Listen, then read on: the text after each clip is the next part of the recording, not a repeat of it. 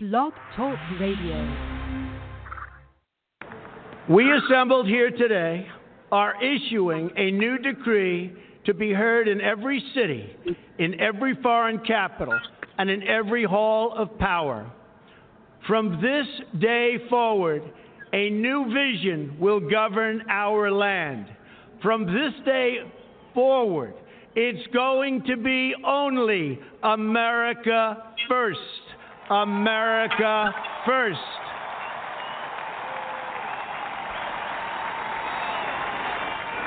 Every decision on trade, on taxes, on immigration, on foreign affairs will be made to benefit American workers and American families.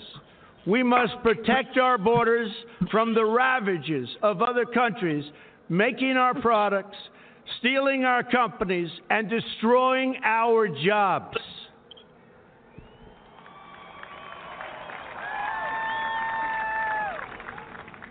Protection will lead to great prosperity and strength. I will fight for you with every breath in my body, and I will never, ever let you down.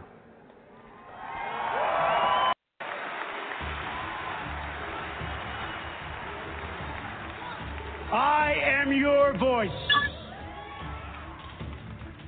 So, to every parent who dreams for their child, and every child who dreams for their future, I say these words to you tonight. I am with you, I will fight for you, and I will win for you.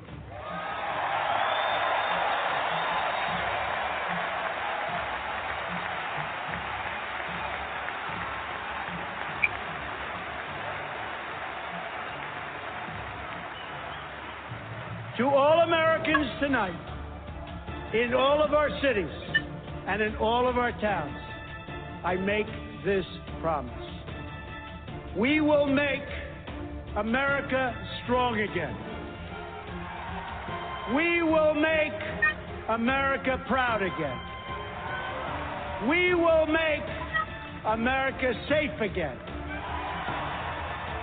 And we will make America great again. God bless you and good night. I love you.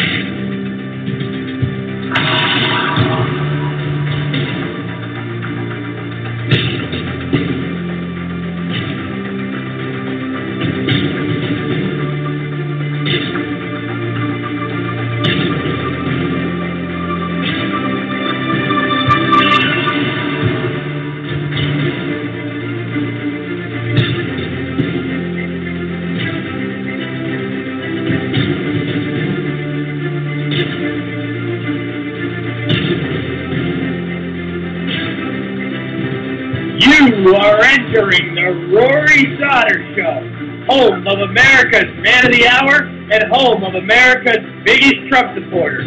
Climb aboard and buckle up your seatbelt because this is a wild ride. Nothing but unfiltered talk and the hardcore truth. Mega, mega, mega.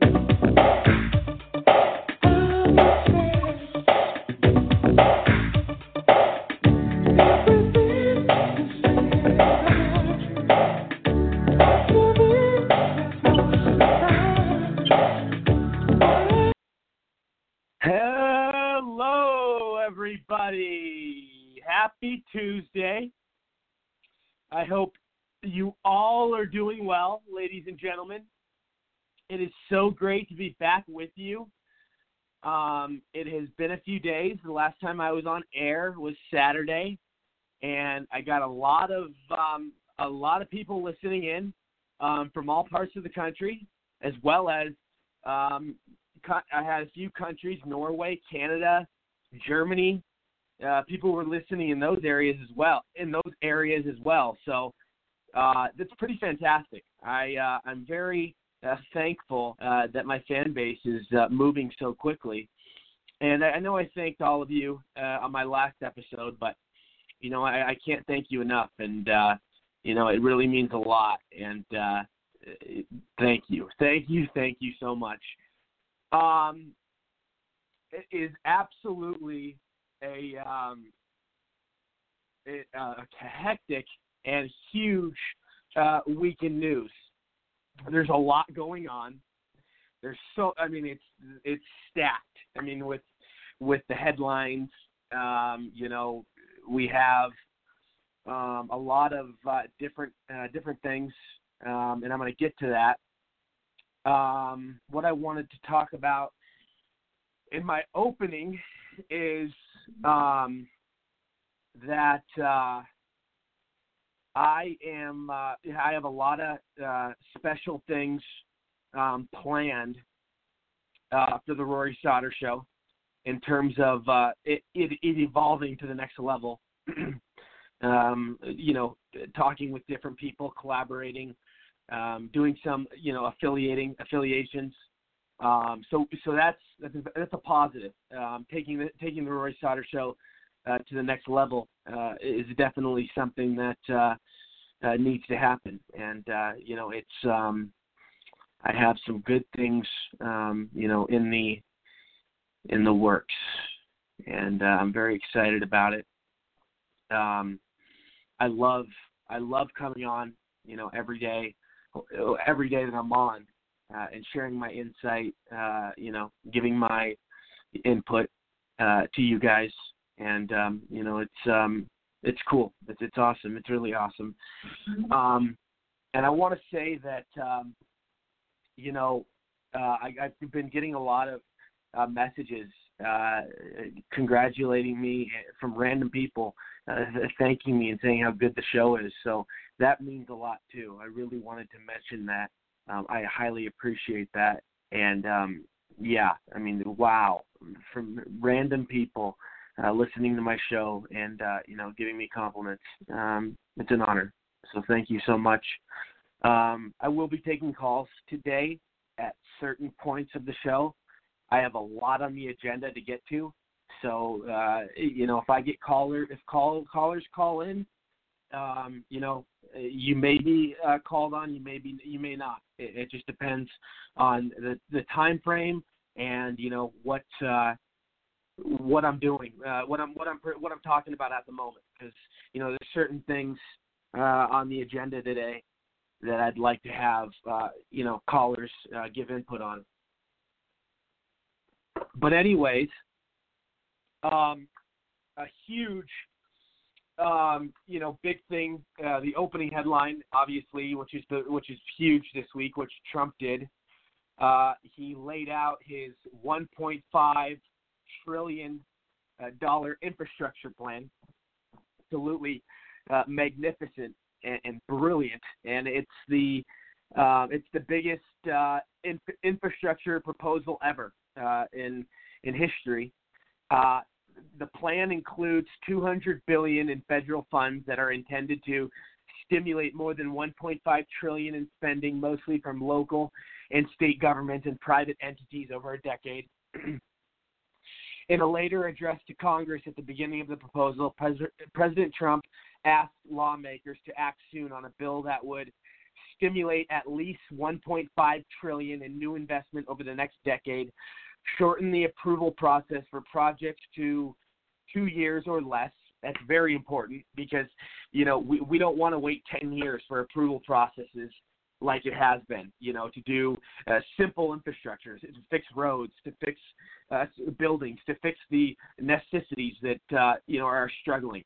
Um, focus on infrastructure needs for rural areas. That's very important, obviously. Encourage training for American workers. Absolutely.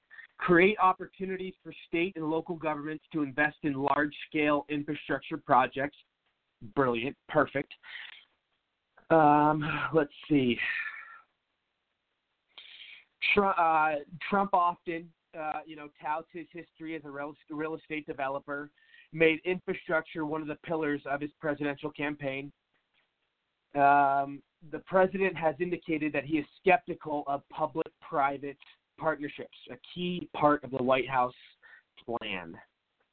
Um, so th- there's there's a lot of good coming out of this.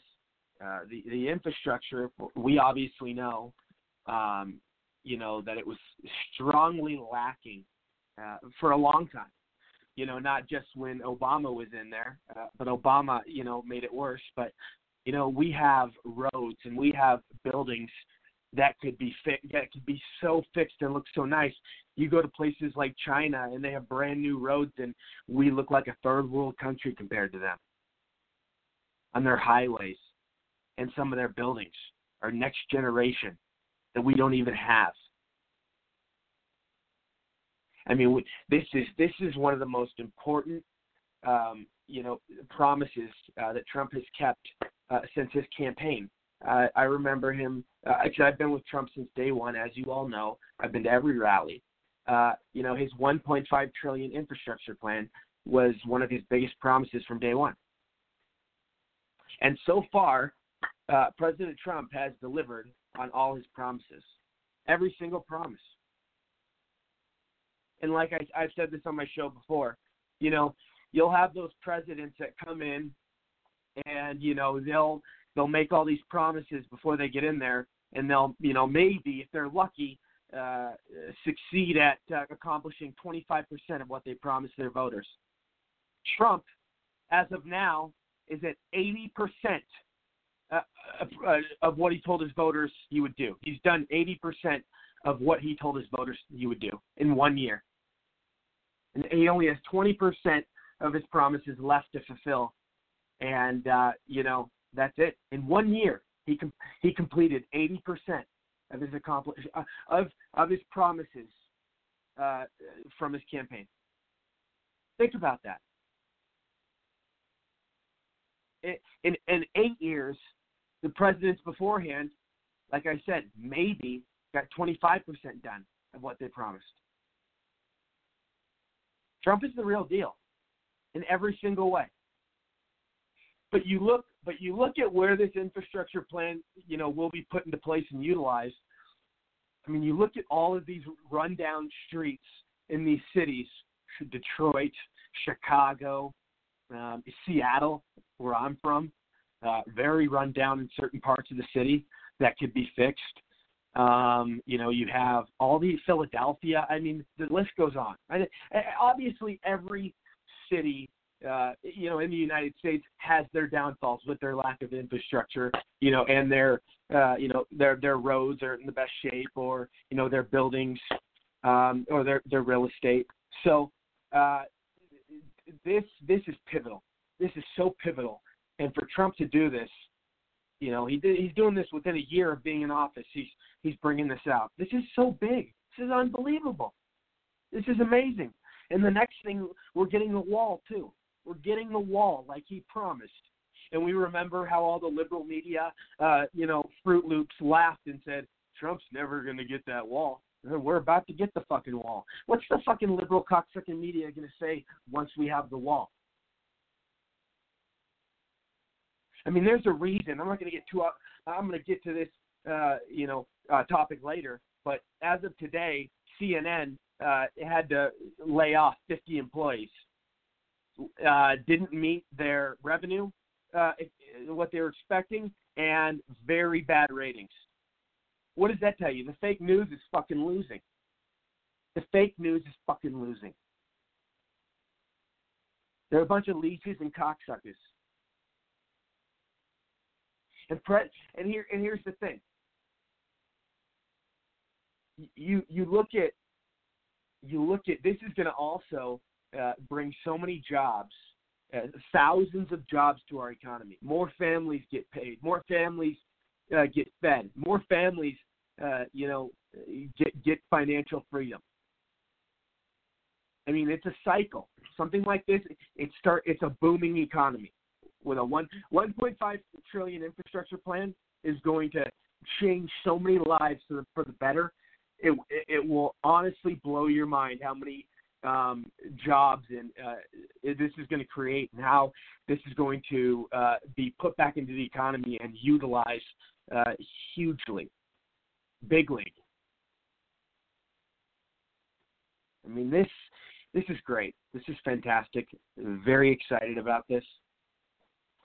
Um, and you know, there's a uh, there's a lot to uh, yeah, there's a more a lot more to come. A lot more to come on uh, Trump and his promises, and uh, you know all his uh, the fulfillments uh, that he's going to achieve. Uh, he's going to achieve all of this for the American people. Amazing. Alrighty, um, I want to. I want I, I want to go into you know what happened. This was yesterday, and this is very sick, very sick. Vanessa Trump, uh, the wife of Don Don Jr. Uh, the, the wife the wife of Don Jr. Uh, was mailed it. There was she op- she got in contact or opened it. She opened an envelope uh, at their New York uh, City, and it was addressed to Don Jr. And she was rushed to the hospital, Vanessa Trump, and uh, you know they're still investigating on what it was. Um, but obviously, this was a total uh, setup and uh, a, a terrorism act. There's no doubt about it. Um, you know, it could be anthrax. It could be multiple things. Uh, you know, it just uh, we're going to have to wait and see. Um, but she's safe, and that's the good thing. The family's safe. Nobody's hurt. Um, you know, everybody is um, you know in good hands. Um, but how the fuck do these sort of em- like these these envelopes need to be screened? They need to be monitored, especially with high profile people like Don Jr. When you when your father's the president of the United States, and I am so surprised that it, that their mail is not being screened. Like it's not be like eh, like and this happens to celebrities too. Why you guys are well off, you guys are known figures, you guys are you know the media is all over you. You need somebody to be watching over your stuff. I mean, and that's the truth. I mean, especially at the, this time in life, this in, in this society at this time, you need to, and how dangerous and how reckless and how unexpected crazy motherfuckers are. That's what security's for. You know what? God bless all of the Trump family, and I'm so happy Vanessa is safe. But they, you know, just please, for the for the love of God, security or somebody to monitor and open your mail. We cannot take any chances. We we need to be extra safe with this sort of thing because you never fucking know. Today's society is unexpected. And like I said before, nothing surprises me anymore. Nothing surprises me. I've seen it all. I have fucking seen it all. There's no doubt about it.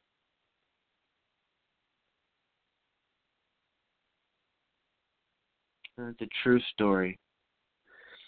But here, but I wanna I want to you know, after you after seeing all this, you know, reckless and seeing it all in life, seeing the just the craziness, um, it's like wow, like sending sending poison poisonous substances to um, a Trump family member. It's so appalling. It's terrible. It's absolutely it's disgusting. It's despicable. And they'll they'll find the guy that did it. Um, I want to move on to my next topic, which is uh, makes me very fucking excited. I get all pumped up for this one. This is this is great. This is fucking great. Like this CNN laying off 50 employees and downsizing due to bad ratings and lack of revenue. Oh my god, this makes me so happy. I mean, this is teaching them a lesson that they can't report fake fucking news. That they can't be biased and they and their whole mission to destroy Trump is not working. They're losing. And I love seeing the look on uh, the uh, the head of CNN, Zucker. Zucker, um, you know, he's he's losing his mind. He knows he's defeated. He knows he can't, uh, you know, wit, uh, beat Trump. CNN has tried to overrule Trump, and it doesn't work. Trump wins every fucking time. And these ratings going down with CNN, CNN d- did it to themselves. CNN tried to start a war that they know knew they that they knew that they knew they were going to lose. Trump destroyed them. Trump is the reason they're downsizing. Trump is the reason they have bad ratings. Trump is the reason every the, the light is being opened in America. That everybody's waking the fuck up and seeing the fakes like the liberals and CNN and MSNBC and all these cocksuckers that are evil, evil, evil, that don't that are all out for their own gain and they're all fucking scripted. They're not even reading you real shit and they're trying to brainwash you. And like I said, people are waking up to it. People are doing the right thing. But but it's most people, but there's still those people that are brainwashed, which is unfortunate. And uh, you know, God help us. Uh, you know, thank the Lord that President Trump won this election because if smelly, crooked, uh, stinky old hag Hillary would have won, we would have we would have not had a country left. It would have been like it would have been we we would have been so fucked. I wake up every day and I pray and I thank God and I thank President that President Trump is our president. I mean, he is a miracle man. Trump is America's savior. Trump is Trump is the closest thing to God in this life. Trump saved America. It's unbelievable. And there's all these headlines out, and it's so true. The media loses every time they try to go up against Trump. They try, they try to pick at him, but it doesn't work. You know, Trump um, is the definition of invincible. Invincible. You cannot. Uh, you can't. He will win every time. That's how it works. It's so true. I want to play you a clip which is hilarious from Mark Dice. Um, the liberals, uh, the great Mark Dice is always he's awesome. But the liberals' new hero um, is Kim Jong Un's sister. You got to hear you got to hear this stuff. You can't make this shit up. The liberal media is as communist is as com- it's communism, it's socialism, it's terrible. Listen, listen to this though. Mark Dice put it puts it into perspective. Perfect. One clip one three.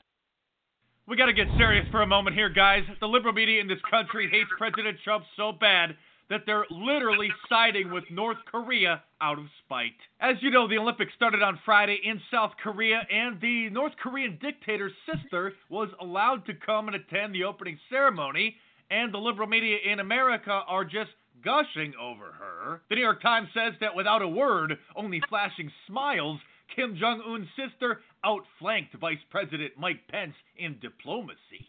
CNN, the Communist News Network, says Kim Jong un's sister stole the show at the Winter Olympics. This liberal blog, Think Progress, says despite Mike Pence's sabotage, North Korea's charm offensive appears to be working. Oh, Mike Pence didn't smile at the dictator's sister. He must be trying to sabotage peace talks, isn't he? The Washington Compost calls her the Ivanka Trump of North Korea and says that she's captivating people in the South during the Olympics. Oh, is she some kind of fashion designer or a businesswoman, you're asking?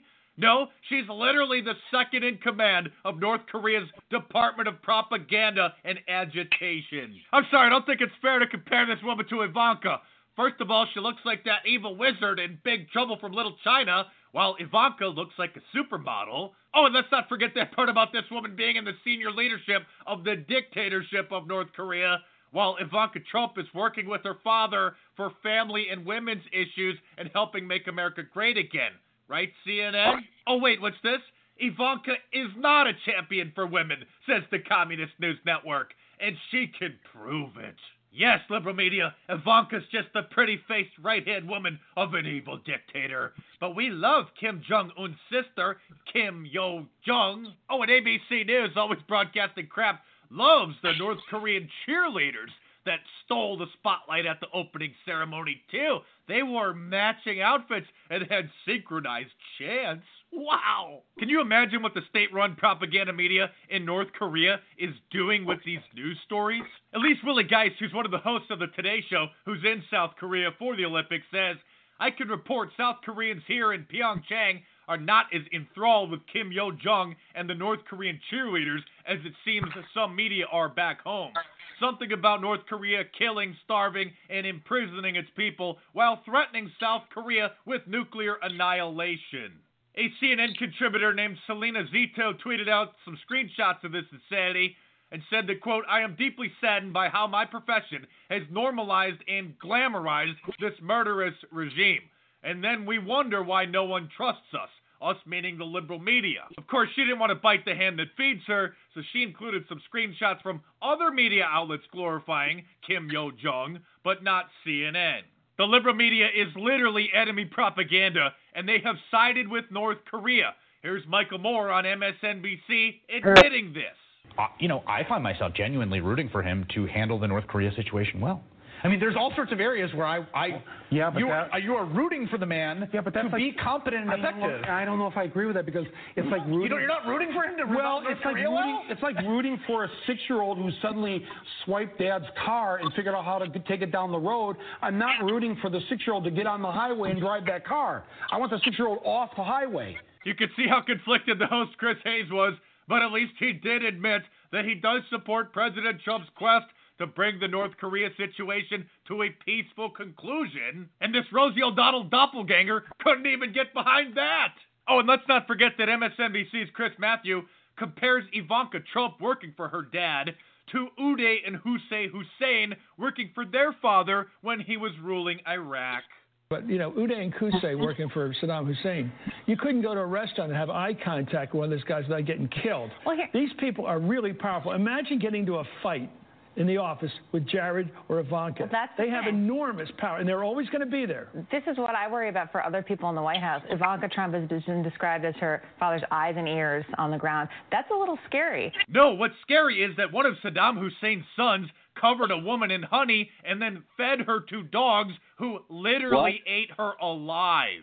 I'm about 99% sure that YouTube demonetized this video because they searched the auto generated transcript so they know exactly what was said in every video that's uploaded and they searched them for keywords for non advertiser friendly topics. So I want to give a big thanks to everybody who supports me on Patreon and PayPal. You guys keep me going because this is an ongoing problem. So I really appreciate your support. You can also support my channel by There you have it, people. The very, the great, talented Mark Dice. God, I mean, it's the liberal media is off the fucking wall. They're off their fucking, they're off their fucking bird. I mean, the the fact that they're now praising uh, Kim Jong Un's sister and comparing her to Ivanka Trump. I mean, give me a fucking break. I mean, can it get any more idiotic and moronic than that? And they're trying to say uh, Kim Jong Un. You know, the other night, uh, the, the liberal media uh, was painting Kim Jong Un's sister as a fucking hero. I thought the liberal media for years was criticizing North Korea, telling. I mean, it, it just it's such a shifty. Like like they don't. They're on a script. These these these hosts. They're on a fucking script because they shift so much. It's like what do what do they really fucking believe? It's unbelievable that sort of shit. You know, you have some of these people on TV, and obviously they like the comparison, for instance from Ivanka Trump to you know the the the Un, Kim Jong Un's sister. I mean th- th- that just goes that that that that example right there That's like comparing apples and oranges. And that proves right there the host on, on MSNBC that tried to, to, to compare that. It proves his IQ and, and his and his uh, ignorance. And the fact that the people actually listen to these uh, hosts and actually believe the shit that comes out of their mouth, it baffles me. It baffles me. Like we're not like yes, majority of the United States people in this country are fucking stupid. So more than half of everybody in this country is stupid. And that's what that's what bothers me. And those people are the ones a lot of those people are the ones that pay attention to these fake news networks like CNN and MSNBC. At least Fox News is balanced. They're 100% balanced. And, um, you know, it's desperation with the liberal media. Whatever they can write, whatever, the smallest fucking thing. How President Trump drinks his Coke, how President Trump eats his food. Like, they, they pick at the smallest fucking things. And they're always on to the next thing. Now they're caught, like I said, now they're coddling Kim Jong Un's sister. Which you know what, and I'll talk about this too. I mean, I did. I, I, this will be another kind of um, uh, whole topic that I'll get to later in the show. But I'm all for uh, peace with North Korea. I would love to have, uh, you know, uh, Dennis Rodman and Trump go over there and shake hands with Kim Jong Un because we could have a great allies. We could really do this well. Um, you know, this this could be, you know, uh, an alliance is better than being an enemy. You know, you know, having having a uh, an, an an ally, you know, as many allies as possible. And I really do uh, believe um, that Kim Jong Un, you know, will make peace eventually, because he knows he'll lose if he tries to fuck with us and start a war. We're we're a hundred times more powerful um, with our military weapons, and the story's evolving because now there's multiple reports that there could be uh, uh, talks of making peace in the, in the next couple of weeks, like soon, very soon, uh, especially after this Mike Pence trip, uh, you know, and this Olympics. Uh, there'll be further uh, discussions uh, regarding, uh, you know, peace. But you know, we'll see. Uh, you know, let's hope for the best, obviously. Um, so I really yesterday uh, something really gross and nasty and uh, just uh, makes you want to barf. Barack Hussein Osama and his big and smelly masculine linebacker wife, Michael Obama, uh, the tran- the tranny, uh, received an ugly portrait of themselves. Um, Barack Hussein Obama Osama uh, was pictured in a garden looking like a Fruit Loop. Like that that's probably the gayest photo I've ever seen. I mean, he, every other president takes a professional photo with a professional background. Fruit Loop takes a fucking photo in in a fucking garden. I think Obama's gay. I, I really do. I've thought it for a long time. I mean, there's many there's many strong, reliable sources that wrote books about him and said that he was a big cocksucker and his wife. And I would not. I am almost certain as well that his wife is a fucking tranny. Those arms are the size of linebacker football wife arms. Those fucking arms and her fucking tricep. Have you seen that bitch? It's so fake. Oh my god! And here, I want to play you a clip that's really gonna make you puke. I'm gonna really gonna make you puke. They, they, they're, I can smell their nasty odor from here. President Trump, oh God, he had to totally remodel that White House every fucking bit and just get that odor. And oh God, they had to totally, completely start over after those nasty people who Obama Osama's left. Ugh, okay, but anyway, Osama praising his ape wife uh, as hot, but buddy with two eyes that are working and a fucking brain knows she's butt ugly and ugly as sin and looks like something out of the jungle. And, she, and, and no amount of makeup can cure this masculinity. One four clip. Amy, I want to thank you for so spectacularly capturing the grace and beauty and intelligence and charm and hotness of the woman that I love.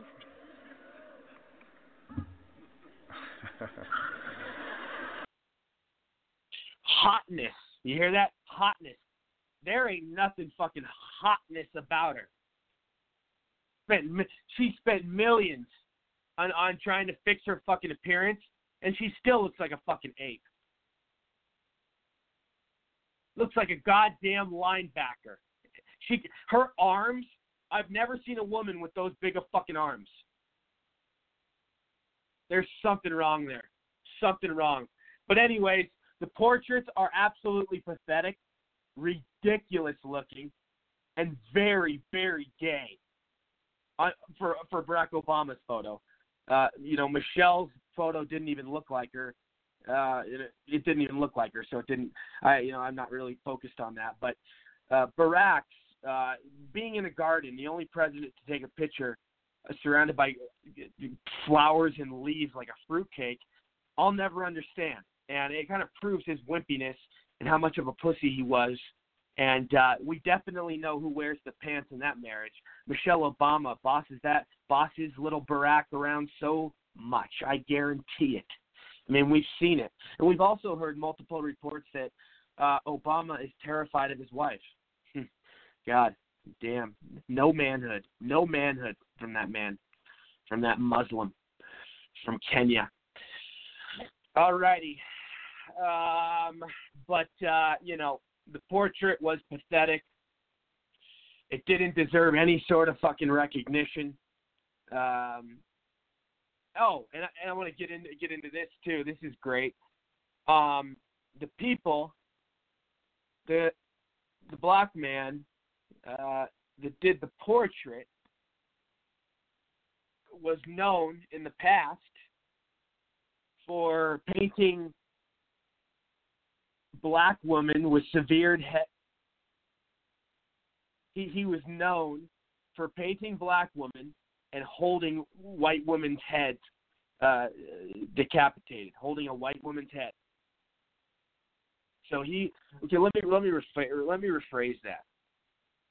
He Obama's artist, the artist who painted former President Obama's portrait, which will be added to the America Pres- America's President's exhibit at the National Portrait Gallery in Washington, D.C., previously painted images of black women holding severed heads of white women. Severed heads, holding severed heads of white women. So this guy is a sick fuck that painted um, He's an ugly motherfucker too. He's a toothless, looks like a fucking guy on the street that smokes crack. He's and he's worthless. But uh, you know, these sort of paintings, um, you know, should not be tolerated. And uh, you know, these these sort of people that paint this sort of shit should be ridiculed and totally interrogated and and fucked with. Like if they're gonna like if like blacks like this is a problem now. You know, liberal blacks they're trying to come after whites. They're trying to come after us. They're trying to start a war with us. They're they're mad that their Osama Messiah's gone, even though he made their community worse. We have Trump in office now. Within one year, Trump got black unemployment to an all-time low, and we're seeing artists uh, hold uh, painting black women holding holding a decapitated decapitated head of a white woman. I mean, it's pathetic. It's really pathetic. And the fact, I mean, that's not, you know, people. I hear these stupid white, white liberals and all these other ignorant fucking liberals um, say the Obamas have so much class, and I mean, the, the, the Obamas are the complete opposite of class. They don't have one bit of class. They ruined America. They destroyed America more than any other, uh, you know, family. Obama is the worst president of all time. He is a fucking piece of shit. I mean, there's he is. There's no doubt about it. I mean, it makes me sick every time I see him, and his, they're just oh god, they're ugly. Him and his fucking wife. Ugh.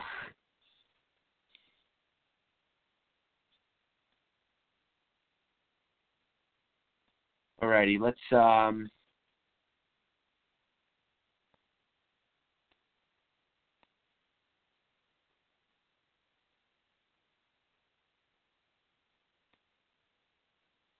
Bear with me, guys. Okay, I really want to play this clip for you guys. Um, the uh, the Black Panther uh, leader, leader of the Black Panthers, uh, saying in an interview that Obama did terrible for the black community, and oh, blacks are uh, doing way better under Trump. And obviously, this man recognizes that under Trump, black unemployment is at an all-time low. So it's, I mean, waking up to the truth. Listen, uh, one five. Donald Trump last week went to Milwaukee because of the rioting behind a police shooting of a young African American male by a black officer.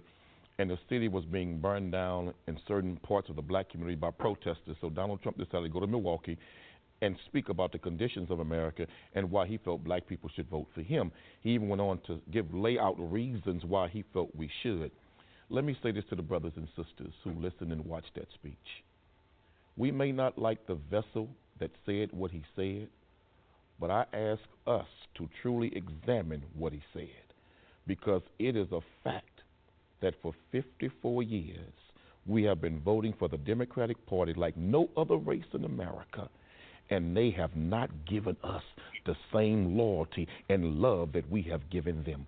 We as black people have to re-examine the relationship. I agree. Where we're being pimped like prostitutes and they're the big pimps pimping us politically, promising us everything, and we get nothing in return. We got to step back now as black people and say we got to look at all the parties and vote our best interest. Look, I, I couldn't agree with you more, Quinell. But you're you right. Spoke directly to black people. Right. And I want to say and encourage the brothers and sisters. Barack Obama, our president, served two terms. The first black president ever. But did our condition get better? Did financially, politically, academically, with education in our community, did things get better? Are our young people working more than what it was before they got they came worse. into office? They got worse. The condition got worse. Right. So now we as black people have to do and remember what the Honorable Elijah Muhammad said.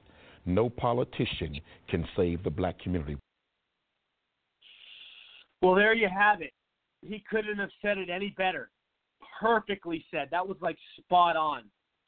And he himself, who has been around since was March was with around with Martin Luther King in those days and knows all about the black community.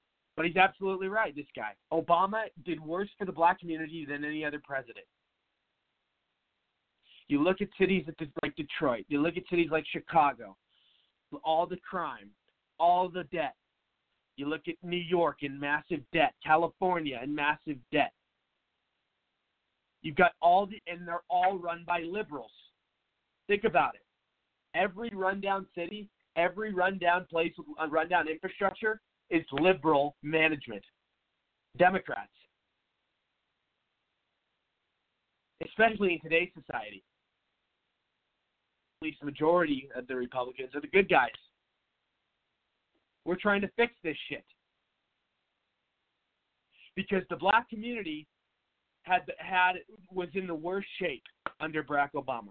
He absolutely did nothing for the black community. He all, the way he tricked people, the way he uh, was clever is he could speak well. He could tell people, you know, what they wanted to hear. He could use that that Barack Obama voice.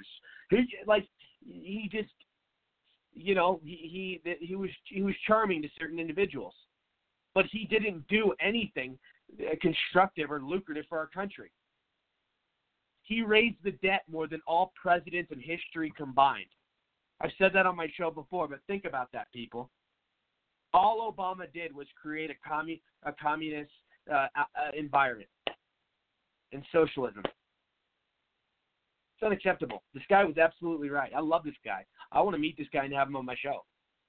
As a matter of fact, speaking of that, uh, just a quick off topic, uh, I will be having people on my show um, in the coming in the coming days. I got some guests. It's gonna be very exciting. Uh, will be a lot to talk about. Um, but yeah, but you know, and, and, I can't wait. I can't wait though. It's gonna be really exciting. Um, but yeah, but going back, the, the black community, uh, you know, in the victim stance they play. They play the victim stance, like the white people are the bad, are the enemy. they, they they're targeting white people, especially in these rundown rundown cities. I mean, you know, blacks, you know, especially the liberal blacks, you know, claim racism is, is you know, is is the answer uh, to every problem, and and that's that's what that's what it is. It's all racism. It's all racism. I I, I don't see it. I, there's not much racism in today's society. Everybody's everybody gets along. Everybody you know pretty much accepts each other for the most part. You know I you know it, it's so but at the same time you got to understand this.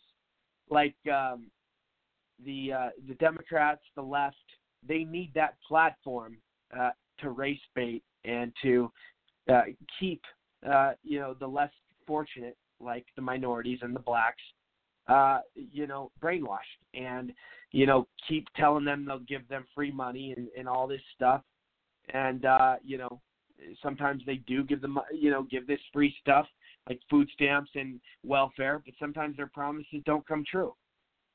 So basically, you know, and they want control of you know people's uh, uh, health care. They want control of everything.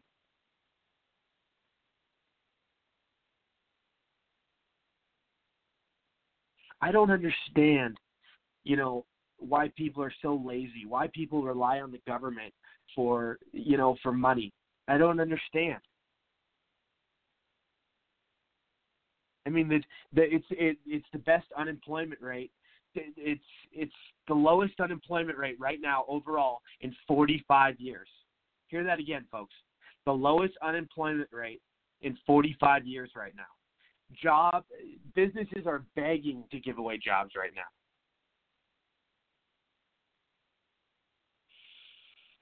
So true. I mean, this this economy is booming. Um, MetLife, which is a huge company, announced uh, a large investment into our economy. And uh, I'm going to pull that up real quick because that this is huge. Um, what they're doing for their employees. MetLife announces $15 minimum wage, 10 million investment in workers due to tax reform. MetLife announced on Monday that they will institute at $15 minimum wage as well as invest 10 million in their worker workers due to tax reform. MetLife Chairman, President, and CEO Steven A. Kandarian said, As a result of tax reform, we are making a significant investment in our employees. We are enhancing pay and benefit programs and helping them develop skills that will make them more valuable members of our team. We are investing in their future and strength, strengthening their long term financial security with structural improvements that will endure. We are also channeling most of the benefits to employees at the lower end of compensation spectrum. MetLife revealed on Monday that they will establish a workforce for future uh, development fund and will invest 10 million to benefit their workers. What this will entail is establish a $15 minimum wage, well above the 7.25 federal minimum wage. Establish a minimum MetLife provided group life insurance benefit of 75000 regardless of the worker's salary. The previous program set the life insurance benefits to one one's annual pay. Introduce a 300 minimum monthly credit of the company's defined benefit pension plan, enhance the 401k plan designed by the transitioning to auto enrollment for employee contributions and immediate eligibility for vesting in employer matching contributions. The American economy continues to expand under President Donald Trump and the Tax Cuts and Job Act. Like I said, we have all these big companies. We have Chipotle that just announced a huge investment, Lowe's, FedEx, UPS, Hostess. I mean, it goes on and on. Economy is on fire. It's on fire. Um, so I'm gonna get I'm gonna get into this too. I'm gonna get into this one too. Um, so Jay Z um, is uh, trying to play the whole Trayvon Martin bullshit, and uh, you know, getting one of his uh, get, getting his group together to honor Trayvon Martin. Here's another big problem in fucking America. You got this little shit Trayvon Martin who deserved to be smashed and, and killed, which he was. He was a piece of fucking little fucking thug shit, and he got stomped on for attacking a security guard in a neighborhood he didn't fucking belong in. And if you look at the little shit's record, it's a fucking novel of bad behavior and being a thug, selling drugs, and getting in fights and landing in jail. Fucking little prick. I would have loved to have fucking watched that bitch suffer. He's such a piece of shit. Um, but uh, you know, fuck. and they're all Jay Z honors Beacon of Light, Trayvon Martin at Miami Peace Walk. See, this is the fucking problem in society. People look at Jay Z like a fucking role model. Jay Z shot his own brother. Jay Z sold a lot of crack and ended up in jail. Jay Z has been uh, punched uh, Beyonce's sister. So, I, you know what I, I want to know? I want to fucking know. And how this guy is so looked up to, Jay Z. How is he such a fucking role model? He was on fucking um the um he was on with uh the fruitcake, uh Van Jones. And uh, you know, Van Jones is trying to ask him about the black community and how he feels about how they're being treated and what could be improved. But Jay Z doesn't do shit for the black community. Jay Z is not a role model. Jay Z is a thug and a criminal, and and has this, probably the same uh, novel record as Trayvon Martin. So, I mean, you know, you're always going to have these fucking idiotic, ignorant fucks that, uh, you know, spread this hateful bullshit that doesn't belong in our country. I mean, it's just stupid. Black Lives Matter, Black Lives Matter, Black Lives Matter, Black Lives Matter. Shut the fuck up. All lives matter. All lives matter. Black, black, get this through your fucking head. Lives Matter is a hate group. They are one dimensional. They have made it very clear what their intentions are going after cops and white people. So fuck them. And all these fucking rappers, all these losers. I mean, seriously. I mean, they're they're just bad examples for young children. And people want to pick on Donald Trump for saying, for using some words that are mild compared to what these rappers say in their fucking videos about pussy and cocaine and sex and fucking uh, gangbangs and, and, and threesomes and, and, you know, Eiffel Towering bitches. I mean, you hear all this shit and, uh, you know, sniffing cocaine off a girl's asshole. I mean, all this stuff comes out of rap songs and all, and, and these people are supposed to uh, give their political sense and how they feel. How do they have any fucking credibility uh, criticizing Trump or criticizing you know, what he said. Trump said mild, and you got Trayvon Martin honoring him. It's just so pathetic. Trayvon Martin attacked the security guard in a neighborhood he did not belong in, and the security guard fucking popped his ass, which he should have. Trayvon Martin hit the security guard a couple times. The security guard, in defense, shot the motherfucker. That's how it is. That's how it is. If you fuck around and you, especially if you fuck with law enforcement, you're gonna get your fucking ass killed. Period. So now we're honoring him. Oh my god, dude, fucking loser. And it, yeah, and they're trying to bring in Martin Luther King into this uh, with their protest. Uh, Martin Luther King would be appalled of losers like Jay Z and Black Lives Matter and liberals. Uh, if Martin Luther King was alive today, he would be a conservative and he would be for everyone. He would not be for this one dimensional Black Lives Matter fucking bullshit. I can tell you that right now. And fuck Trayvon Martin. He got what he deserved. He got what he deserved. Got candle lightings for a fucking criminal. And then you got that fat ass from Ferguson uh, Michael Brown, big boy, fucking attacked the uh, the clerk in the market and uh, jacked the store up, ruined his store, went out, tried to confront a cop. Cop shoots his ass, and everybody screams racism. I mean, it was pathetic. Like blacks need to fucking obey the law. Blacks make up 16% of the population. They commit over 50% of the crime. I said this on my show before, and they're true statistics. You can go look them up. Blacks make make up 16% of the population. They commit over ha- half the crimes, over 50% of the crimes. It needs to fucking stop.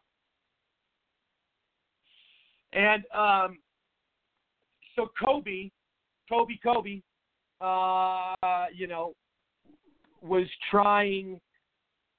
Kobe made a statement over the uh, in the last couple days about saying he would kneel, um, saying he would kneel uh, for racial injustice, for and, and and let me let me clear this up for you folks. Let me clear this up for you, and just just so we just so you can hear the insanity. So, Kobe Bryant, which you know I respected his game quite a bit, and you know I I I am a fan. Um, not with his political views, but uh, you know here's the thing. Kobe said he would still he would still protest the national anthem if he were still playing. But here, here here's the thing about Kobe and these players.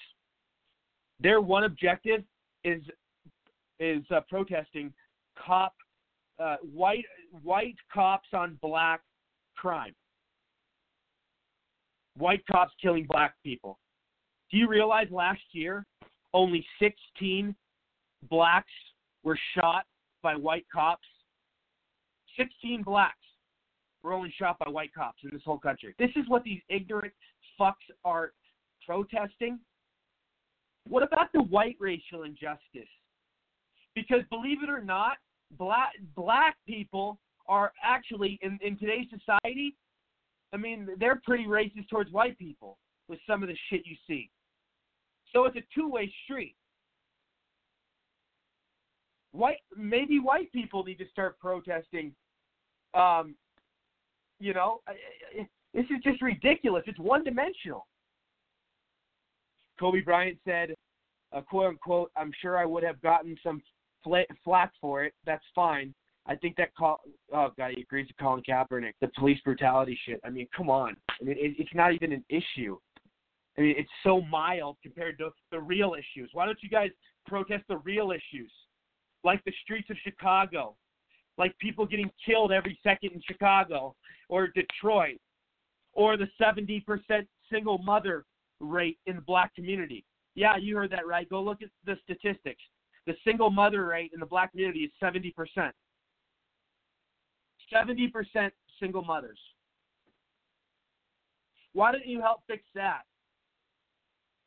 This is all for attention. These athletes doing this stupid shit. It really is. It absolutely is. Man. What a day. What a day. All right, guys. I uh, I really want you to hear this. Um, this is a woman uh, that President Trump uh, let a homeless woman. This is about eight years ago. It's a beautiful story.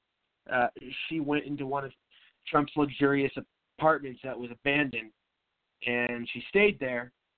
Uh, she said she wouldn't leave, and uh, Trump gave the place to her. I mean, it's a, it's a beautiful story. You got to hear this. Hi, everybody. I am a squatter in Donald Trump's building. To remind you, she is a black woman. She is a black woman, and you know Trump is not a racist. Hi, everybody. I am a squatter in Donald Trump's building, Trump Tower, in New York City. As you can see, I'm in my pajamas. Uh, there's Central Park right there. And that tall building is the Essex House on Central Park West near 59th Street. I came in here about nine years ago and snuck in the building and just started occupying one of the empty rooms in here. By the time a housekeeper noticed I was here the next day, she called the manager and they called the New York City police.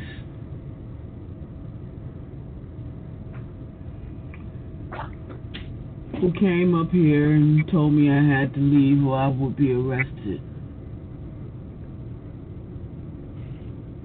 When I told them I would not go, they contacted Mr. Trump over the phone and he came down here.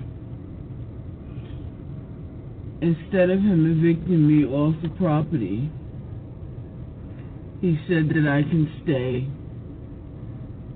And it's been eight years I've been here. Not only did he not evict me off the property, he made sure that I get eight three meals a day by room service and that I get a delivery of fresh flowers every week. So you people, not a bad guy at all. If it weren't for him, I'd be homeless. I'd be dead right now. I'd be in the street.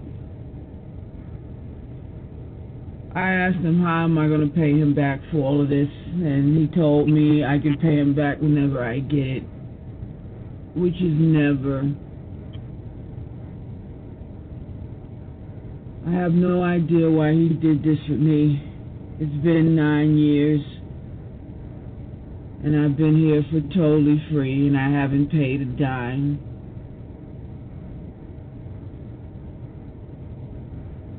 Donald Trump is not a bad guy. He's a wonderful, wonderful man.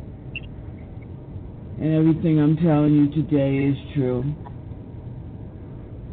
Goodbye.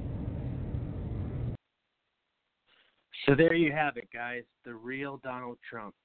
That's the real Donald Trump. And, um, you know, he has a heart of gold. He sure does. Absolutely beautiful. Alrighty. Um, so here's a big thing. It's go big. This is big. Um, where is it? Ford Motors boosts production of large SUVs as demand explodes.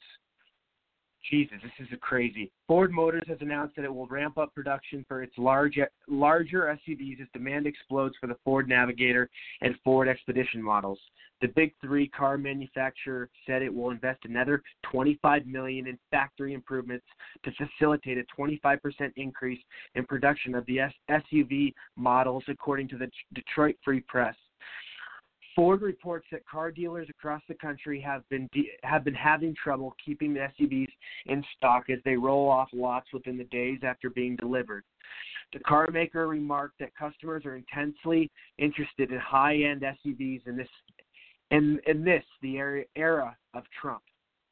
Let me read that again. The car maker remarked that customers are intensely interested in high-end SUVs in this in this the era of Trump.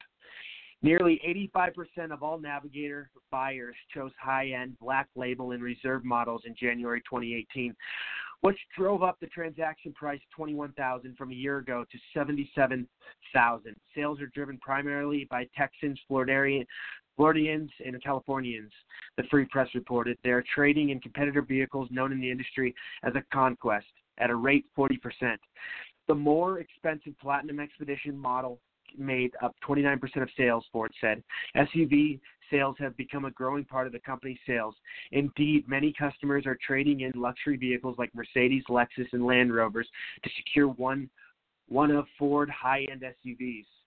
In a recent press junket to the company's Louisville, Kentucky truck plant, Ford's president of global operations, Joe Hinrichs, also touted several new capabilities, including a series of massive 3D printers. The machines can manufacture parts or tools in hours instead of weeks, helping move production at a faster rate to minimize work stoppage due to missing parts. In one instance, Hinrich noted that 3D p- printers can make a part that used to cost Ford $7 per piece from an outside supplier, but now that they are made in house, the company saves hundreds of thousands of dollars over the length of production. Heinrich celebrated the workers and technicians running the new lines. Quote unquote, he said, This is like a big orchestra and everybody has to come together to make the music beautiful. Heinrich said during the press availability, This is not an easy environment. The whole blue collar, white collar thing we do, it's wrong. We rely on these people to solve our problems all day long.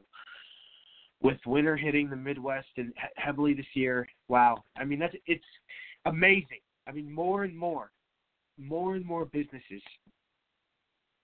It's more and more. It just keeps happening. It, it's every day's Christmas. Every fucking day is Christmas. With with uh with the with the Trump campaign. Mean, this is this is fucking great. All right, I'm moving on to my next uh, topic. Uh, we got to talk about this, guys. We definitely got to talk about this. We definitely have to fucking talk about this. So, Trump's Mexican Trump, the the Mexican judge that is very biased against Trump, uh, will be hearing the border wall uh, um, um, case and will be in charge of it. So here's more bias. Here's more bullshit. Here's more, uh, you know, games and, and and you know just childish antics. This judge does not like Trump and he does not like the wall. Um, the federal district judge, ju- federal district court judge Gonzalo Curiel, whom President Donald Trump criticized during the 2016 presidential campaign, will hear a case against Trump's proposed border wall project in a San Diego courtroom on Friday. The case, which is being brought by the state of California and multiple groups, challenges the Department of Homeland Security's power to waive environmental laws in their construct, construction of a border wall. District Court Judge Gon- Gonzalo Curiel is scheduled to hear the case on Friday in his San Diego courtroom. The plaintiffs argue that the Trump administration is violating the Constitution and state laws because it is not conducting any, any environmental review or complying with any environmental protection laws. But the federal laws government, citing a 1966 immigration law, say says it has the authority to waive environmental laws in order to build the wall, a top campaign promise of Trump's. The tr- administration notes that previous challenges to this law have been unsuccessful, saying it has been repeatedly upheld in the face of legal challenges. Trump criticized Judge Curiel in 2016 when he was presiding over a fraud law. Uh, let's see. So yeah, this judge has uh, met uh, with Trump before, doesn't like Trump, uh, and he's hearing his case. You cannot tell me that this is not all a setup.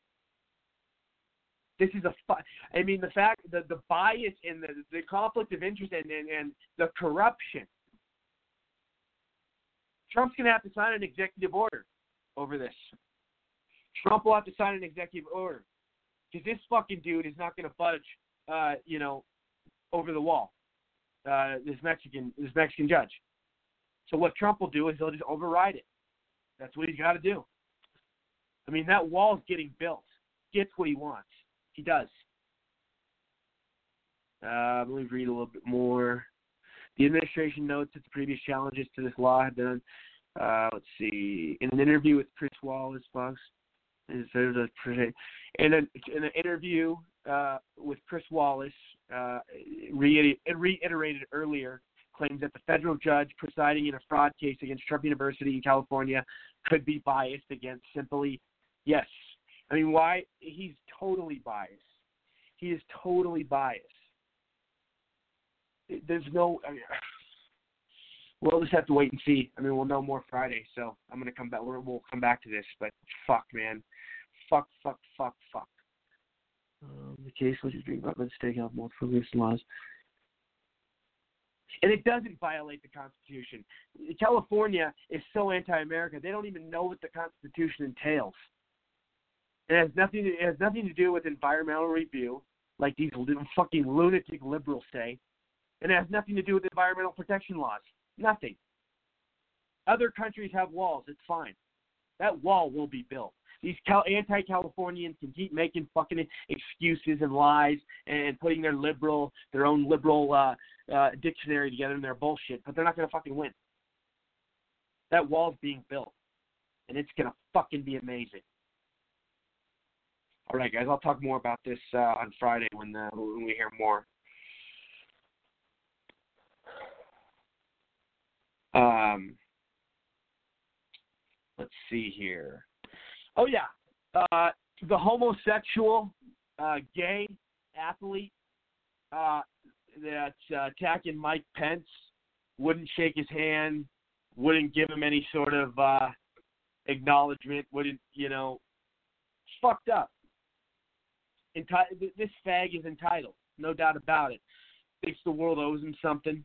You know, thinks that um, yeah, he, he he thinks that uh, you know he doesn't need to respect people. I mean, this is what you call a typical liberal fag. A guy, this fucking guy, that won't shake Mike Pence's hand. Hey, I've seen him. He, the guy, this little little ice skater, little fag ice skater. Uh, you know, he's a little wimp. Like he's a little, a little fucking. He's a weirdo. Um, and uh, you know, he shouldn't even be representing America. Should not even be representing America. You can't shake the vice president's hand, you fag. You should not be skating. Seriously.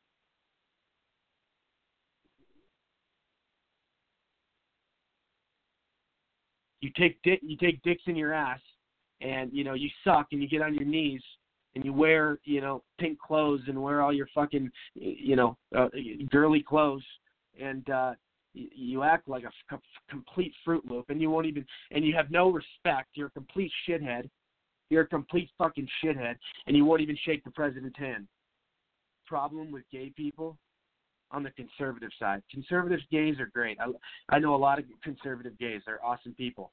But liberal gays bother the hell out of me because they're entitled, they're ignorant, they're misinformed, they don't know what the fuck they're talking about, They'd rather have uh, they'd rather you know get their their their uh, tranny surgery than have a good economy. They care more about uh, going you know having their their kissing you know having their marriage.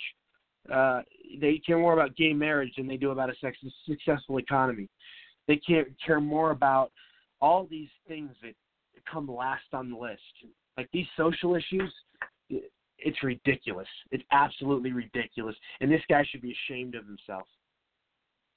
It's like pipsqueaks like this that you just want to like slam against the locker. You know, you're walking down the hallway there's a locker, and you know whether it's in a building, and you just want to go bam, fucking disrespectful pig, fucking fudge packer weirdo. All right. I mean, they're, they're it's so fuck, why do we even have this guy? Why is this guy even unbelievable? I'm going to read to you what he fucking wrote. Gay competitors representing the United States at the 2018 Olympic Winter Games. Oh, there were several. Majority of them attacked Pence and would not shake his hand.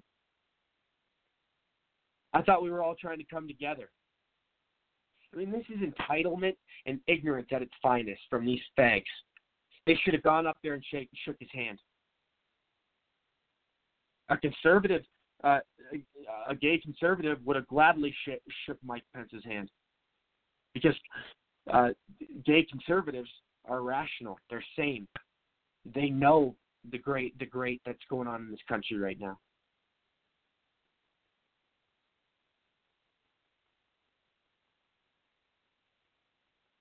Jesus Christ.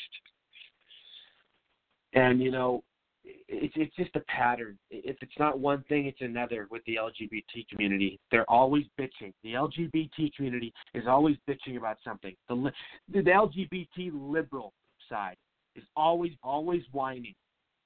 Eh, I don't have any rights. I don't.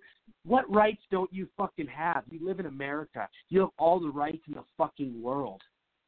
You just want attention from other people because other people don't necessarily agree with what you with the way you portray yourself or with the way you dress or with the way you act. Like shut the fuck up. These LGBT motherfuckers bother the hell out of me and they're annoying. And they have no they have no merit. They have no they have no dog. They have no dog in the fight. They don't know what the fuck they're talking about. Seriously. Alrighty.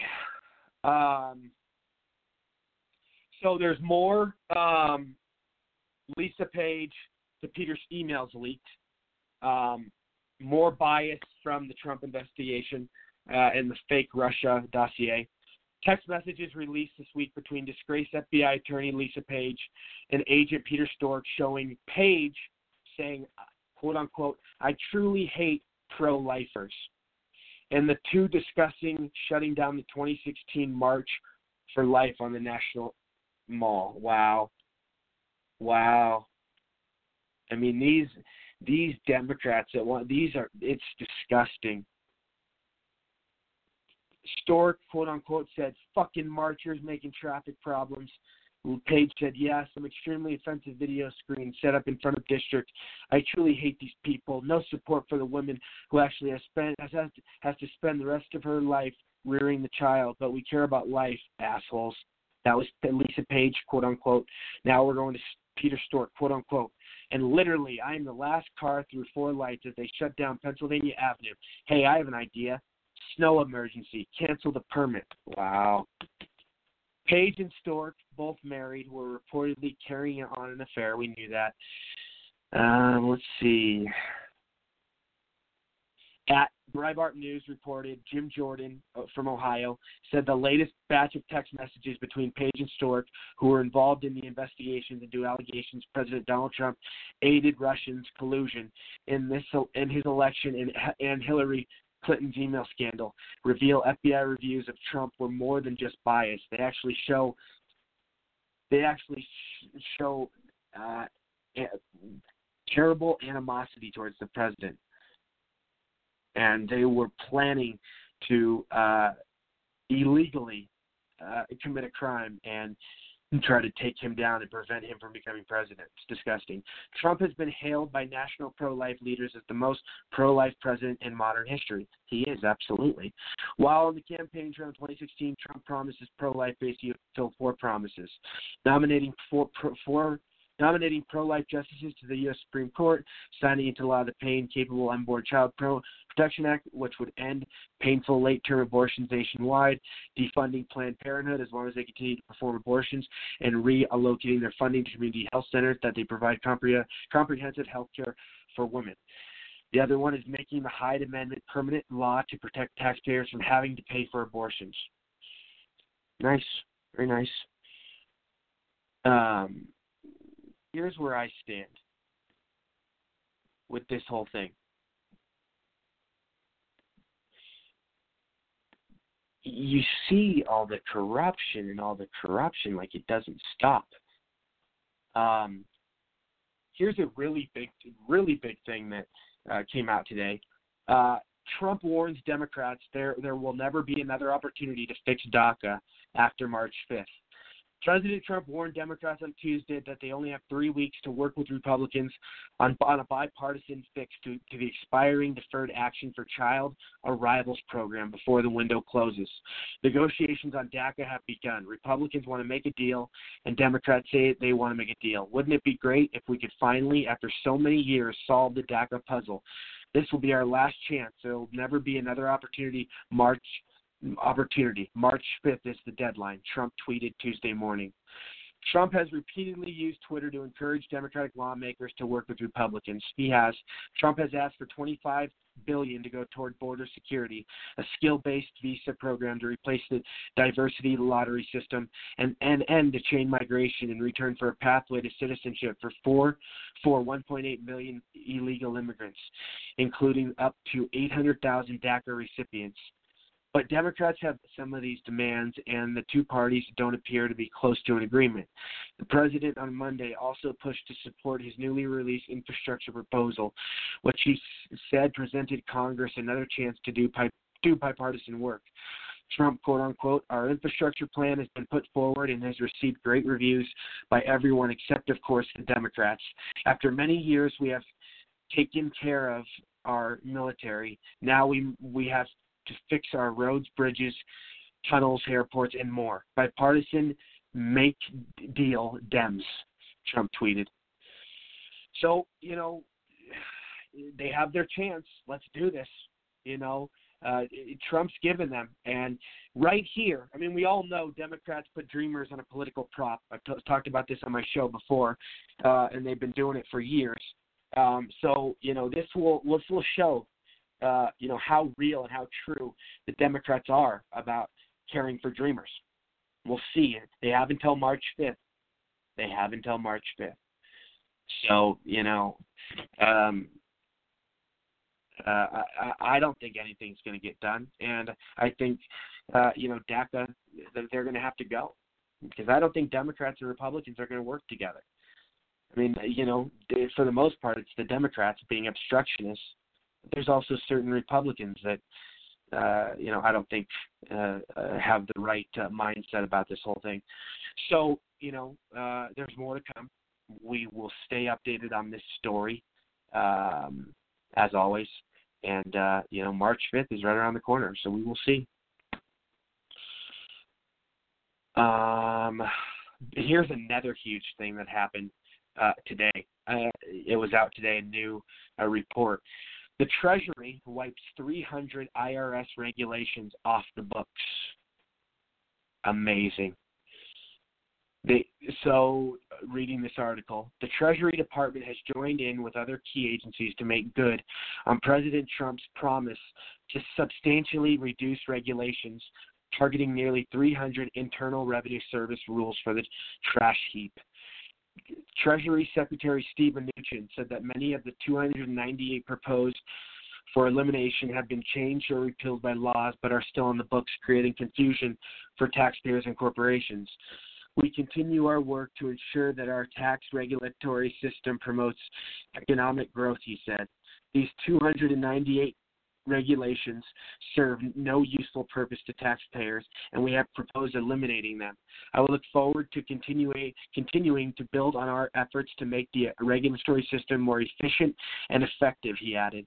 Trump has called on his administration to kill regulations that are duplicative or outdated, and the Treasury list is a good example of those.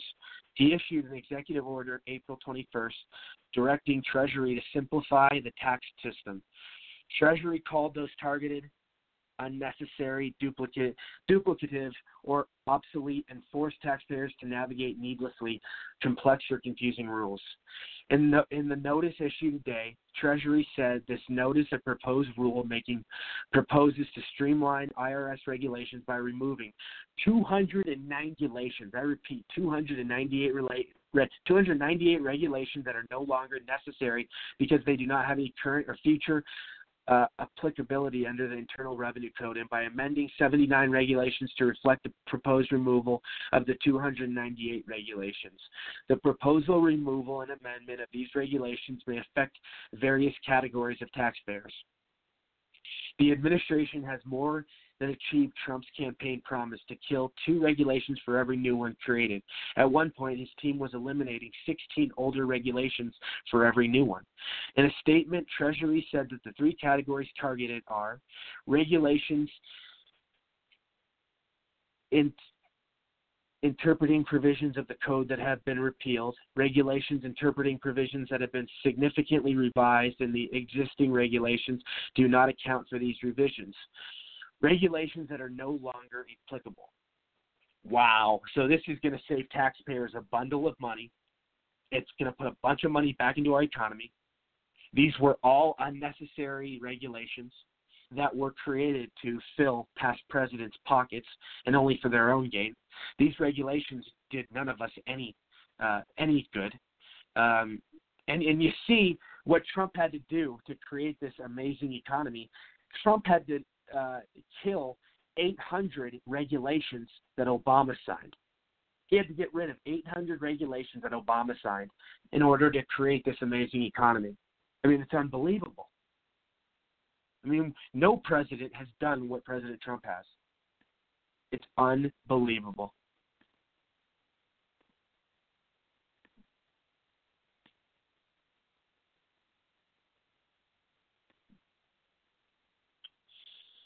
Okay, here's a real sick story. Really fucking sick. There's a mayor. So there's a there's a convicted sex offender who won re-election in a small Pennsylvania town as fire chief, and it's causing controversy all over the world, uh, all over the United States. Uh, chief Roger Gilbert Jr. of Spartansburg was convicted of having sex. This is the most disgusting, uh, uh, the most horrific, nasty. Like it makes you, it, it, like I can't even describe how terrifying this sounds. Like, and he actually did something so cruel and so her absolutely uh it, it, it's it's a devil i mean this is what a devil would do he was convicted of having sex with a four year old girl in 2001 again having sex with a four year old girl a fucking pervert in 2001 and he served five to ten years in prison for involuntarily involuntarily sex DVI sexual intercourse. Oh my God, this is disgusting. The Daily Mail reported since his release, Gilbert, 43, as a sex offender and began volunteering with the Spartansburg uh, Fire Department in 2010. The fire department recently reelected Gilbert to serve as the town's fire chief, which is an unpaid position. His victim's mother told the Corry Journal that Gilbert should not be in a position where he can interact with children and is outraged that the fire department and members of the community have allowed him to serve as a fire chief. They are just sweeping this under the rug, she said. They are putting other lives at stake by allowing him to be in this position. Children look up to look up to and trust firefighters. He can't be trusted because he is a child molester. Mayor Ann Louise Wagner says, and th- let me remind you, the mayor is defending this this fucking creep, this pervert. Mayor Ann Louise Wagner says she and the firefighters who worked with Gilbert were aware of his criminal history and defended the department's vote. I support the fire department in their decision to have him as a chief, Wagner told the Journal. I don't know why she won't drop this, the mayor added, referring to the victim's mother. Gilbert claims he has changed since his conviction 20 years ago and has vowed to do good. That that was 20 years ago, Gilbert said. You know the story you're telling your kids, and once you make a mistake, you'll be punished for the rest of your life. I've changed my life for the better. Every day I get up and try to do good, is what he said. But that doesn't matter, dude. You said that shit. You say you're trying to do good, but you're a. This guy's a fucking sex offender. This guy's a fucking. I mean, this guy raped a four-year-old girl. You, you, you, your life is done after that. You can't do good after that. How can you change and and and and create a new life after that? This guy's a fucking pervert, and he's a fire chief. I mean, this headline is getting so much uh, buzz uh, around social media and everywhere. That the mayor of the town backs him up and tells the mother of the child that when she, the tells the the mayor tells the mother of the child that he raped to drop it this little girl was raped when she was four years old. And 20 years later, this little girl is all grown up, and the mayor is telling the girl's mother, and, and this, and and and then and you, and, and this this little girl was a rape victim from this fire chief guy, and the mayor's trying to tell the the mother to drop it, like the rape doesn't matter, and to drop like that, like she can't. Like, are you serious? Like this is gonna this probably has haunted this woman her whole life. This little girl. I mean, it's unbelievable. It's sickening that you have the sort of leadership as a mayor uh, to defend a sex offender and then tell uh, the victim's mother to drop it. Are you fucking kidding me? I mean, absolutely, absolutely. It, it's crazy. It's ridiculous. Anyways, guys, I'm going to move on. Uh, so, all these so we you know you have to be we have to be careful. Um, you know, like Facebook and Twitter now are censoring, censoring everything we write, and if they don't agree with it on Facebook or Twitter, they'll take it down. Facebook or Twitter or who, whoever works there, whoever who's ever monitoring it, monitoring it. But they're watching us. Let me read this article to you. The advertising industry wants to make the web family friendly and leftist pressure groups, sleeping giants friendly too. On one of the largest consumer product companies, not to mention the sec, uh, what how do you let me see, Unilever, one of the largest consumer product companies, not to mention the second largest advertiser in the world, has threatened Facebook and Google with a boycott if they do not take steps to curb anger and hate on their platforms. According to written remarks from Keith Weed, the company's chief marketing officer. Unilever will not invest in platforms or environments that do not protect our children or which create division in society and promote anger or hate. Weed is expected to say at today's leadership meeting of the interactive blah blah blah. We will prioritize investing only in responsible platforms that have created to make a positive impact on society. Uh, so, so this is what they're trying to do. They're trying to take away free speech on Facebook and Twitter, and it's it's only hate from the liberal side it, it's it's not it's not hate in a rational reality because we know liberals don't live in a in a rational reality. And whenever their feelings are hurt, they can censor us and kick us off Facebook or Twitter, which is complete bullshit. That's taking away free speech. You know, this is something that has been going on. The war on free speech has been going on for a long time. You know, it, it's this ongoing issue. Uh, you know, liberals uh, want to basically shut down conservatives and you know, if you don't agree with a liberal, uh, then you're a racist, uh, you're a bigot, you're a Nazi, um, and then that's how it goes. If you don't believe liberal logic, then you're you're not right from their eyes, and they want to monitor and censor you because you're a conservative, and um, they hate conservatives. And this is this is a country of this is a country of free speech, of the American dream this isn't a country where you censor stuff and you know you you uh, you know try to fuck with people's profiles. Has to stop, guys. I'm, I'm running on a time frame, so I'm gonna I'll come back to this later uh, on my next show um, because I have a whole thing to talk about with uh, the censoring because it's complete bullshit. Um,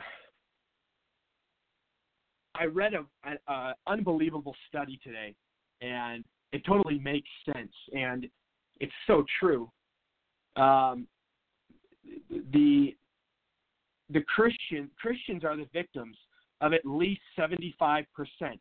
Again, of at least 75 percent of all religiously motivated violence and oppression. Think about that, folks. And this was declared from the latest report of, from Aid the Church in Need, which is the group organizing the event.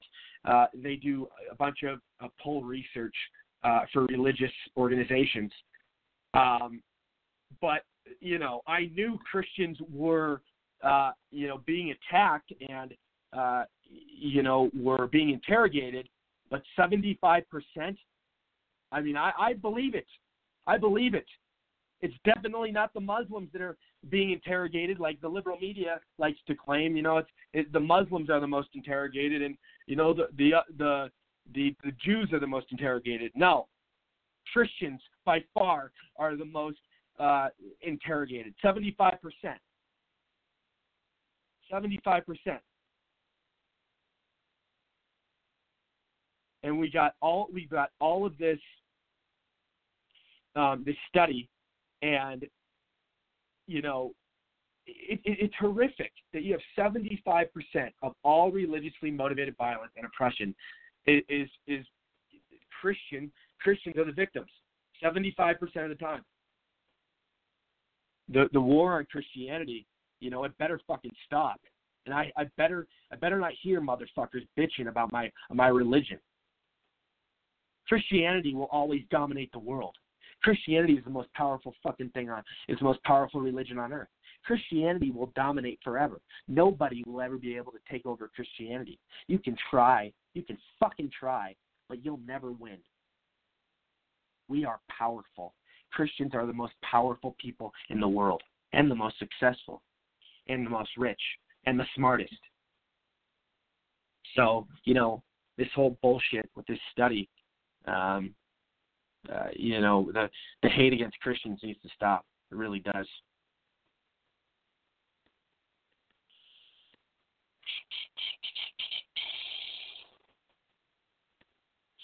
Here's a, okay. So here's another great thing that uh, the Trump administration is proposing. Uh, they want to send food directly to low-income families. Um, the Trump administration proposed Monday to have the Department of Agriculture prepare and send packages of food directly to low-income families, replacing a portion of their food stamp benefits. The proposal, new in the White House fiscal 2019 budget, is for families to receive some of their benefits in the form of a USDA foods package, which would include items such as shelf stable milk, ready to eat cereals, pasta, peanut butter, beans, and canned fruit, vegetables, meat, poultry, or fish. Office of Management and Budget Director Mick Mulvaney, Mick Mulvaney called it a blue apron type blue apron type program. Monday afternoon, comparing it to the meal kit service. The government would save money on the box, he said, because it could buy the food items wholesale, where areas typically food stamps recipients have to buy food at retail prices. The package would replace a portion of traditional supplemental nutrition assistance program benefits for families receiving more than $90 in benefits a month as a way of saving money, increasing the nutritional value of benefits, and cracking down on fraud. That's a big one because people were using food stamps uh, to get money out of it. Uh, and I believe this is one of the main reasons they're doing this. So people are actually eating the food and not going out and getting uh, money uh, for them uh, for the food stamps. Uh, the broader budget document, which is a proposal from the White House to Congress, calls for reducing or food stamp spending by more than 200 billion over the next 10 years. The government spent 64 billion on SNAP benefits in 2017. The Office of Management and Budget argued for reduced spending on the grounds that the food stamps program hasn't shrunk as quickly as the economy has grown after the recession. Some conservatives have argued that the program is serving as a form of indirect welfare spending rather than nutritional assistance, and this is discouraging work. The package would be filed with 100% American grown food and shipped directly to recipients according to the budget documents. Now, this is big. This is really big. This is great. So there's no more food stamp fraud. People, you know, can actually uh, this is helping low income families. This is helping the poor. You didn't see Obama doing something like this. I mean, we're actually giving uh, the less fortunate food. I mean, it's, it's a beautiful thing. It really is. Um,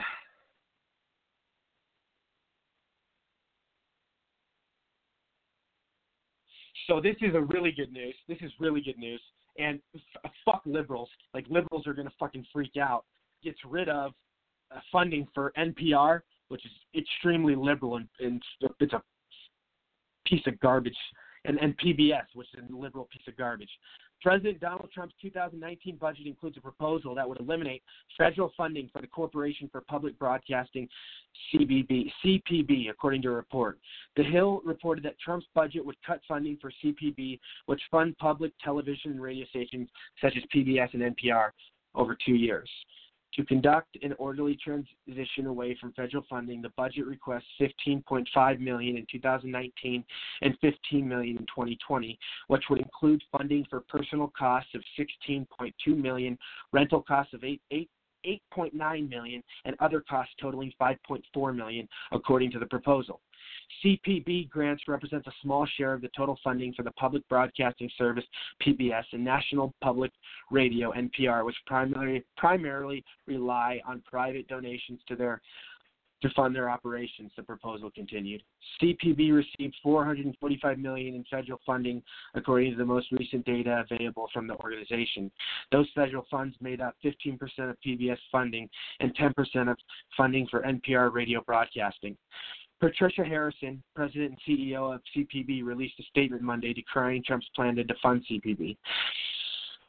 Since there is no okay, so CPB. So you look at all of this. Um, the liberals are freaking out. I mean, this is going to be replaced. This is great fucking news. PBS and um, and NPR are complete crapshoots. It's complete crapshoots. It's it's awful those two stations, and I'm glad he's he's getting rid of them.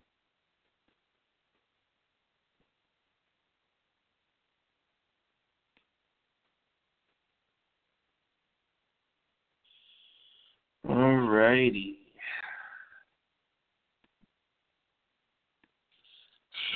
Got a new report. A brand new report. Actually, I don't.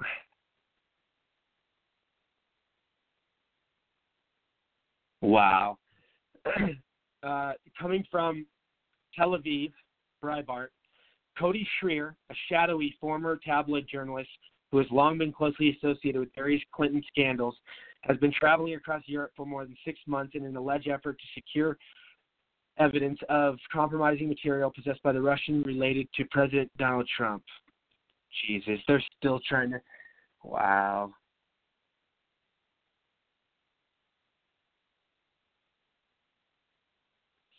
They just can't stop. They just can't stop. There's no the Russia dossier is a fake. They just can't give it up. The liberals, they just can't give it up. It's real sad. And we, you know, th- this really, this really bothers me. Is the liberal media was praising North Korea uh, last night and saying, you know, they're doing a lot of better things than we are, but they have no fucking clue. Like everybody with a brain knows North Korea is the scariest place to be. Like, let me give you an example of some of their abuses. Sending thousands to state run gulags. Thousands of North Koreans have been sentenced to labor camps, often for crimes such as underperforming at work or suspended opposition to the government. Life in labor camps is unimaginably bleak. Thousands of prisoners have died as a result of starvation, illness, exhaustion, accidents, or torture. Stalinist speech and behavioral codes. Freedom of speech in North Korea is non existent. Police routinely detain and send to labor camps anyone believed to have criticized or disrespected the regime in any way, condemning them to re education. All forms of media are state controlled and vigorously promote the regime, often making provocative and false claims. Individuals also have little to no access to foreign information. The government provides all radio, television, and electric devices. Dozens of people have been executed merely for watching foreign films. Wow. One party state, Kim Jong un and the Korean Workers' Party have no political opposition. All North Koreans must worship him and his predecessor, predecessors. Dear leader Kim Jong Un il and eternal president Kim Jong il sung and as godlike figures. The last stage managed election took place in March 2014, and Kim Jong Un won with 100 points of the vote and a zero uh, abstention rate. Forced abortions. Many defectors have recounted tales of forced abortions, typically for babies that are considered ethnically or genetically inferior. Pregnant women were forced to, into harsh labor all day. Defector Jae Hyun A said at a United Nations event at a United Nations event last year. At at night, we heard pregnant mothers screaming, and babies di- died without ever being able to see their mothers. Executions. A gruesome report from the Transitional Justice Working Group detailed the common practice of public executions, which take place everywhere from schoolyards to local marketplaces. In the given report, executions took place for the charges such as prostitution, theft, and disturbing South Korean media. Kidnapping of foreigners. In the 1970s and 1980s, the North kidnapped an untold number of South Korean and Japanese citizens to be trained as spies for the regime. Only a few of these people have ever been returned, and many have already died. The estimated number of victims range from the dozens to the thousands. A recent defector also warned that North Korea is also ready to start kidnapping Americans. Last June, American student Otto Warmbier was returned to the U.S. in a brain induced coma and died soon after. He has been sentenced to 15 years hard labor after stealing pro government paraphernalia from his Pygon hotel. Another thing persecution of Christians and other religious groups. A 2017 report on worldwide Christian persecution notes that across North Korea, Christians have undergone unspeakable, unspeakable atrocities, including extrajudicial killings, forced labor, torture, persecution, starvation, rape, forced abortion, and sexual violence. Documented incidences against Christians include being hung on a crossover, a crossover a fire, crushed under a steamroller, hurt off bridges, and trampled underfoot. One estimate suggests that three quarters of Christians in the North Korean camps die as a result. Other formerly practiced religions, such as Buddhism and Korean shaman, shamanism, ha- are heavily discouraged. Last one threatening nuclear war. Although no shots have yet been fired, North Korea has ag- aggressively pursued a nuclear weapons program with the state, stated aim of waging war against the U.S. and potentially other regional allies. Among other claims, North Korea has repeatedly threatened to attack the U.S. through an unimaginable strike at an unimaginable time and turn the country into a pile of ash. This reckless pursuit pursuit of nuclear arms has caused a major concern among the international community and is widely seen as the greatest threat to world peace. Last November, senior Pentagon official warned that a calm could result in hundreds of thousands or even millions of deaths in just the first few days of fighting. Wow. Jesus Christ. Unbelievable. Insane.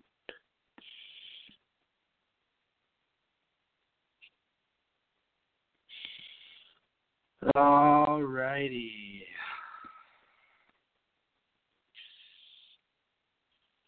That is all the time I have. I want to close the show by saying um, I have a lot of uh, big things going on, um, and uh, a lot of a lot of good stuff. My show's doing really well. Um, I my app business is doing really well. If you ever need an app built, uh, contact get, getyourappbuilt.com. Again, that's getyourappbuilt.com. And uh, you know everybody needs apps, so uh, you know let let me know. Um, I know I have a lot of listeners. Um, another thing, um, we have uh, big things planned for uh, my app TixFeed, uh, which is a new way of selling deals and tickets. Um, we're signing a huge deal next week uh, that's going to be worth multi millions. Um, and you know, I also have my Donald Trump T-shirts that you guys can uh, check out on my store, which is make make tech great again on Facebook, and then making Christianity great again, customized President Trump apparel. Um, I, I know you all will love it. Um, it's super cool stuff. And then I have a lot of other uh, technology products coming out soon that I'll be announcing to all of you. Um, you know, I'm always working. Um, I sleep four hours a night, and then I'm on on my next project. Um, so it's very you know it's very exciting. You know, I love what I do, and um, I want to also say that um, you know the feminism is terrorism um, group that I'm putting together right now is going to be awesome, and I can't wait to get you guys involved. And we have a bunch of other people uh, that are really to you know uh, take action on this um, th- this movement. You know, it's, it's something amazing. It really is. And uh, yeah, I um, I want to thank all of you um, for tuning into the Rory Sauter Show. I'm Rory Sauter. I love you all. God bless. I hope you all have a great week. Cheers, everybody. Take care.